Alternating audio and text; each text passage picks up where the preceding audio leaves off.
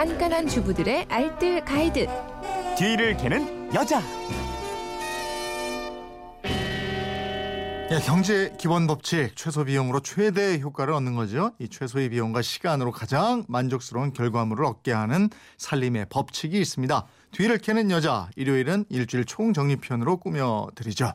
오늘도 정리의 여왕 곽지연 리포터와 함께합니다. 어서 오세요. 네, 안녕하세요. 자, 그럼 지난 일주일 동안 전해드렸던 정보들 하나하나 하루씩 살펴보죠. 네. 월요일에는 집에 쌓여서 처치 곤란한 아이스팩에 대해서 알아봤는데 그 안에 고흡수성 폴리머 네. 이게 들어있다고 그랬죠? 그렇습니다. 저는 예전에는 여기 안에 성분이 혹시 해롭지 않을까 싶어서 좀 버리기도 찜찜하고 그랬었거든요. 네.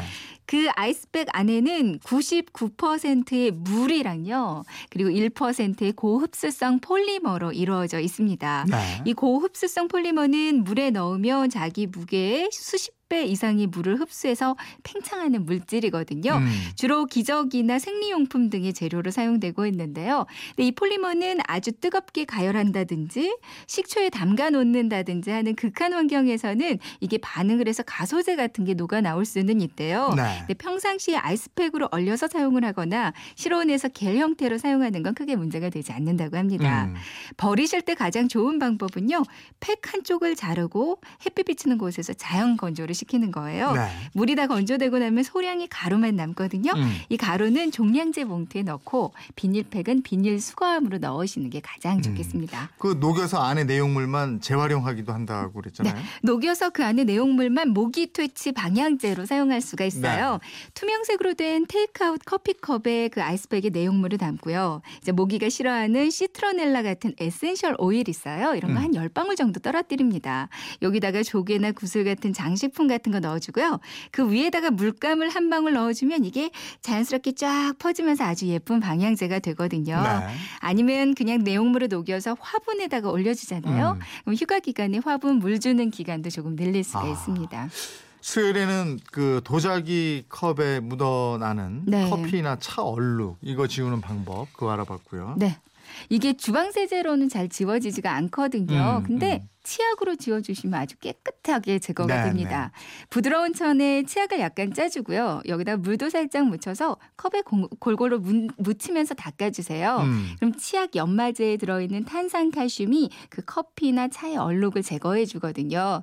얼룩을 다 닦았으면 마무리로 주방 세제로 한 번 더 설거지해 주고 물로 헹궈 주시면 됩니다. 네. 아니면 커피 찌꺼기 활용해도 참 좋은데요. 먼저 컵이나 사기 그릇 들을 더운 물에 한 5분 정도 때를 좀 불려주세요. 음. 아크릴 수세미에 커피 찌꺼기를 듬뿍 묻혀서 이제 찌든 때 부분을 살살 문질러 주시면 되거든요. 네. 몇 번만 닦아주면 얼룩이 아마 깨끗하게 제거될 거예요. 음. 옷에 커피나 홍차 얼룩 묻었으면 이거는 탄산수를 사용하라 이랬죠? 네, 맞습니다. 옷에 묻은 커피나 홍차 얼룩은 탄산수로 지워주면 아주 좋은데요.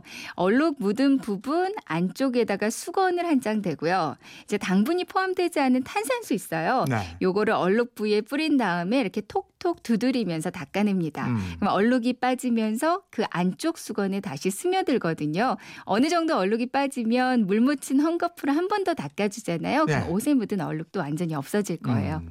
목요일에는 집에서 손쉽게 요구르트 만드는 방법 알아봤는데 예, 전기밥솥만 있으면은 뭐 따로 제조기가 필요 없다고요. 맞습니다. 이게 전기밥솥이 일정한 온도가 쭉 유지되잖아요. 그래서 저 준비물이 전기밥솥, 또 뚜껑이 있는 유리병, 그리고 우유는 1000ml짜리 준비하시면 되고요.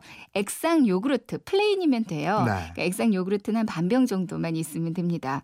이제 유리병에다가 우유 하나를 다 넣어주세요. 음. 액상 요구르트 반 병을 넣고 유리병 뚜껑을 닫고 잘 흔듭니다. 네. 이제 유리병을 전기밥솥에 넣는데요. 이제 물을 채워주셔야 되거든요. 음. 그러니까 유리병 높이 한 3cm 정도 아래까지 물을 채워주시면 되고요. 네. 밥솥 뚜껑은 열어놓고요. 음. 여기다가 이제 보온 버튼을 누릅니다.